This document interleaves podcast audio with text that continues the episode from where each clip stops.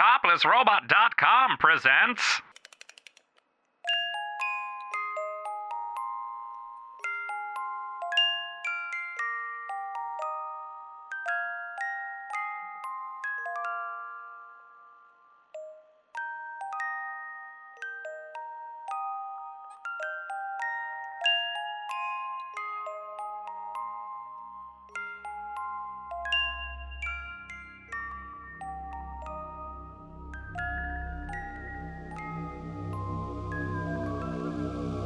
Hello, dear listeners.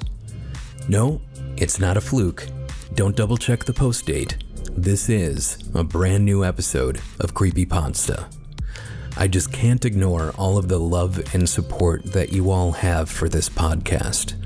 From the positive reviews on iTunes and things like that, to when I don't post, tracking me down and messaging me and asking me to post more. For the longest time, I would get too into my own head about things, and it made it difficult for me to prioritize making episodes of the podcast. But seeing your support has meant the world to me, and I just have to keep making this podcast. Aw shucks. Anyway, today's episode might shine a light on a horrible incident in the Russian mountainside in 1959.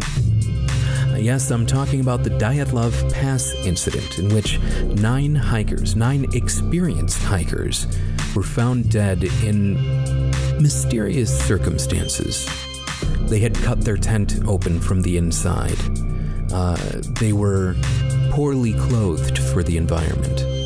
Everything showed that they were in a haste, uh, in a rush, and they had split up, and some bodies were here, some were there. There were some signs of hypothermia and some paradoxical undressing and things like that.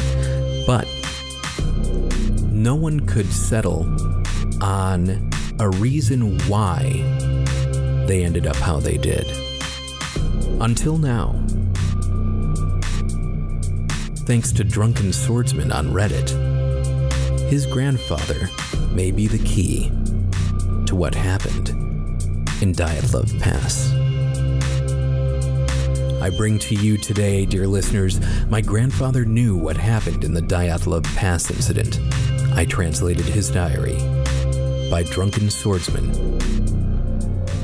God help us, they're still out there. Those were the last words in my grandfather's diary, which was found open on the table at which he shot himself in 2019. I was the one who found his body, a hole blasted through his head with his old army pistol. I can still see the scene to this day blood dripping down the sides of the desk, the metallic scent on the air. I don't think it'll ever leave me. But that's not why I'm writing this. After I had grieved, that sentence began filling me with a morbid curiosity. They're still out there. Who? What was out there? My grandfather had always been a quiet man who kept to himself and spoke little about his past. He had served in the army of the USSR in his youth, and I always assumed he kept silent about it out of guilt in being part of one of the cruelest regimes in the history of the world. After translating and reading his diary, I know better. That's what I'm here to tell you about. I know what he's keeping quiet about, and why he took his life in 2019. It's all in the diary he kept during his time in the army. The first few months, his writings are mundane, mostly detailing his training and first deployment. What is clear from these parts is that he was a patriotic man who had no trouble following orders, a soldier who kept his mouth shut and his head down. That's probably what got him where he ended up. Six months after his training, he was transferred to a base in the Ural Mountains, which he had never heard of. And that's where things start to get strange. This is his story. September 2nd, 1958. This place is like no base I have ever been stationed at. It's cut into the side of the mountains themselves, almost wholly concealed and practically undetectable from the outside. We are not allowed any communication with the rest of the world. The base is built in five descending levels, going down to the roots of the mountain. Each level is accessed by a single tunnel, with airlocks and security stations connecting them. Without authorization, you cannot leave the level you are currently in. Our commander is a hard man named Sergei Yahantov. He talks little and is ruthless in disciplining his soldiers. I've only seen him once on my arrival here. He gave us our standing orders, which must be obeyed at all times. These orders are what give me pause about this whole situation. They seem ludicrous, but several men have already been punished for not keeping them in mind. If any staff member acts disoriented or follows you to a secluded part of the base, sound the alarm immediately. You are authorized to use lethal force if they do not desist. If you find yourself in a place you do not remember entering, sound the alarm immediately and lie face down on the floor with your hands on your head. But the strangest order is the last. If you are stationed at level 5 and the screaming stops, sound the alarm immediately. You are authorized to use lethal force until relieved. I don't know what to think of this. I wish to serve my country, but these orders fill me with a strange dread I've never felt before. September 5th, 1958. Today I befriended another soldier stationed here. His name is Yuri Ivanovich, a private like me. He seems talkative and friendly, an unusual trait among the soldiers stationed here, and he was eager to talk once I told him I was new at the base. We were discussing the strangeness of the place and the secrecy surrounding it when I summoned the courage to ask him about what our purpose here was. Yuri, I began carefully, do you know anything about what this place is supposed to be? What is level 5? And what is that screaming the orders mention? Yuri's smile faded. He leaned in closer to me.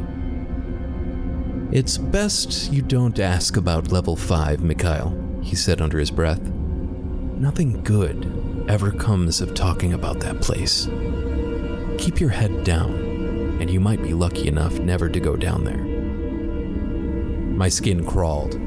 Yuri was usually a quiet, amiable man, but now he was deadly serious. What's level 5, though? Have you ever been sent down there? I haven't, no, he answered. Thank God. But I know someone who has. What happened to him? I asked, realizing I too was instinctively whispering. He came back, but he was never the same, Yuri answered sadly. He's been changed ever since. Even the fact he came back is not common. Many soldiers sent to level 5 never return. Did he ever tell you about what he saw there? Only one thing. Five years, he told me. They've been screaming in the caves for five years. Yuri would tell me no more and left me at my post with more questions than answers.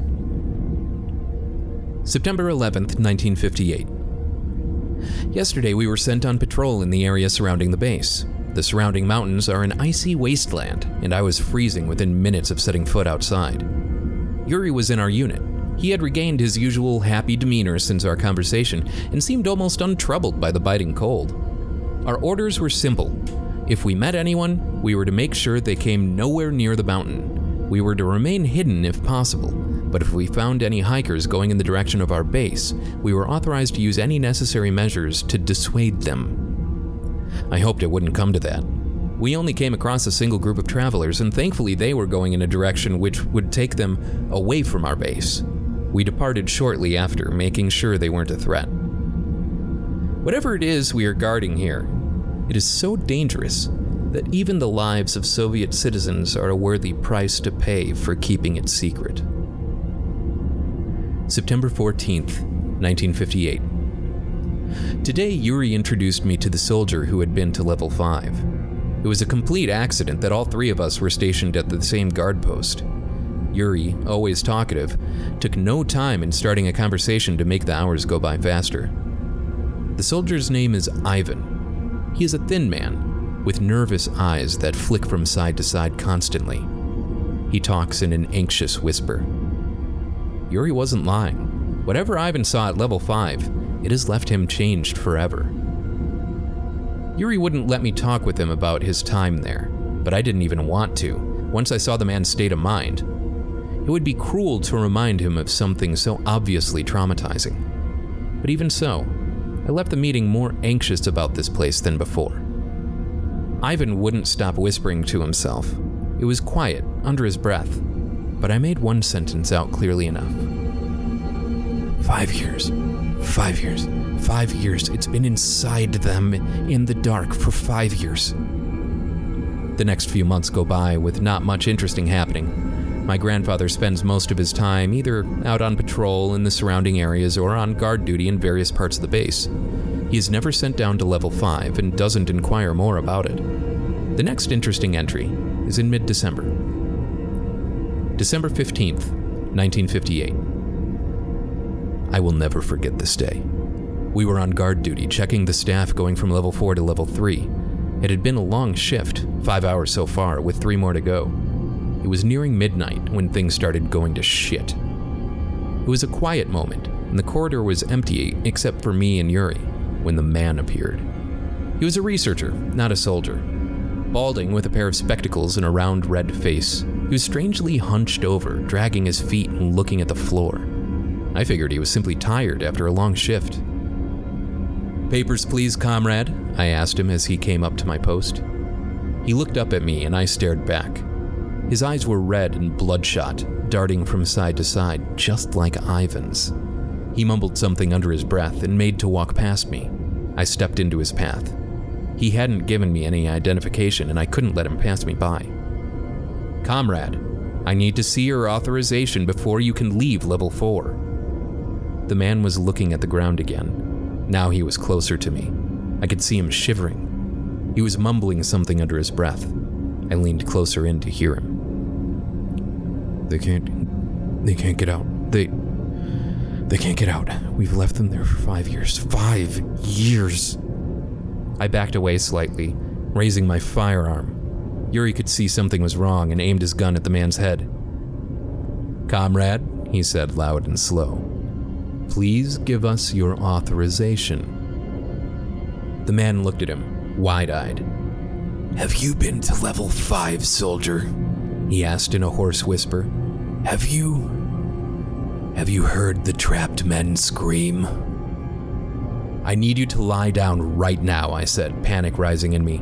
No amount of military training could prepare me for one of our own to behave like this. Yuri circled around, moving behind the man. The researcher didn't seem to notice, his attention totally fixed on me. He stumbled forwards, and I aimed my gun in nerveless fingers. They can never get out, he said, his voice trembling. If any men are trapped in level 5, we will get them out, I said, trying to sound soothing and calm, even as my heart hammered in my chest. The. the men? The researcher mumbled. Then he laughed. No, no, the men are trapped. But it's not them that can never be freed. They're not alone in the caves. He looked me dead in the eyes. It's the things in them that can never escape. He lunged forward, making to run past me. A gunshot rang out through the corridor. The researcher crumbled to the floor, blood leaking from his chest. Commander Sergei Yahontov stood behind Yuri, a smoking pistol in his hand. His face was twisted and barely contained fury. I snapped to attention, Yuri quickly following suit. What is your first standing order, Private? he asked, walking face to face with us and looking at me. To sound the alarm if any staff member appears disoriented or follows us, sir. We are allowed to use lethal force if they do not comply with our commands, sir. And did this man comply, Private? He did not, sir. Then why did you not sound the alarm? Why was this man still alive when I found you? You forgot your orders, and that can't be tolerated in this base. There is a punishment for disobedience, Private. He smiled cruelly. You will both report to level 5 tomorrow at noon. My blood ran cold. Yuri stepped up to Sergei. Permission to speak, sir. Granted. The blame is mine, sir. I told Private Mikhail Sidorov to hold fire. I have overstepped my rank and disobeyed standing orders. I opened my mouth in shock. Yuri was lying. He was protecting my skin at his own risk. He shot me a quick glance and shook his head almost imperceptibly. I shut my mouth. The situation was your fault then? Sergei asked him slowly. Yes, sir. Then you will report to level 5 tomorrow alone. Now continue in your task. A cleanup team will arrive shortly to dispose of this body. With that, he walked off. I turned to Yuri when Sergei was out of earshot. Are you mad? I'm to blame too. You can't take the fall for this. You know what level 5 did to Ivan and to that researcher. You can't possibly. Keep calm, Mikhail. Yuri cut me off. I could tell he was trying to remain casual and managing so with great difficulty. There's no reason for two of us to go down there if we can avoid it. I'll be fine, don't worry. It can't be as bad as everyone would have you believe. He smiled wryly. Besides, this way I can tell you about what's down there when I get back. The rest of our guard shift was carried out in silence. Yuri then departed to his bunk to catch some sleep before he has to report to level 5. But I cannot sleep. I can't stop thinking about what could be waiting down there and what my friend might come back like if he comes back at all. December 16th, 1958. Yuri has not returned from level 5. It's almost midnight, and I still haven't seen any sign of him. December 17th, 1958. Still no sign of Yuri. I can't sleep. I stay awake for hours wondering if he's alright. December 19th, 1958. Yuri still hasn't come back. What is happening down there? December 20th, 1958. Today I couldn't take it anymore. When my guard duty ended this evening, I managed to catch Commander Yahantov while he was on his way to the officers' quarters. Permission to speak, sir. My voice was hoarse with trepidation of this conversation. He looked at me, a sort of apathetic curiosity coming over his face. He glanced down at my name tag. Granted, Private Sidorov. Sir, five days ago, my friend, Private Yuri Ivanovich, was sent to level 5. He hasn't come back since then. I'm worried about him. Sergei looked in my eyes, his face unreadable. And what do you wish from me, Private? I want to know whether Yuri is alive, sir. Whether he is all right, I said. My mouth was dry and my throat clenched as Sergei looked at me, an all too familiar anger building behind his eyes. You are aware that discussing our work here is not recommended, aren't you, Private? I had gone too far to back out now. I could only press on. Yes, sir, I am. Then listen well to me, Mikhail Sidorov. Whether your friend is or isn't alive is of no concern to me or our task here. Our only job is to keep level 5 secure. That is what we are here to do, and I will gladly send every man in this base to their death if it means that task is carried out. Sergei's voice was getting louder and louder until he was shouting at the top of his lungs, spittle flying into my face. Completely unknowingly, I had touched on a subject which I should have never opened with him. Sir, I. I began, trying to apologize. Sergei wouldn't have it. What's down there can never come to the light of day. Do you understand? If your friend shot himself after what he heard there, it is a low price to pay. Never forget that. With that, he turned and stormed off. I might have made a huge mistake today. December 21st, 1958. If I never write again in this diary, know I have either killed myself or am too changed to ever write my memories down again. This morning, we received our orders for the day, as usual guard duty, maintenance or patrol. That's all I've ever done here. Not today, though. The officer read down the list, reciting the names and duties for the first part of the day. I was always at the end of the list, and only started paying attention towards the end of his monologue. Turgenev, guard duty, level 4, 0800. Kuznetsov, guard duty, level 4, 0800. Chernyshevsky, patrol, 1000. He suddenly stopped just before my name. His eyes tightened as he squinted down on his list, as if surprised by what he read there. Then he spoke in a strangled voice. Mikhail Sidorov, report to level 5.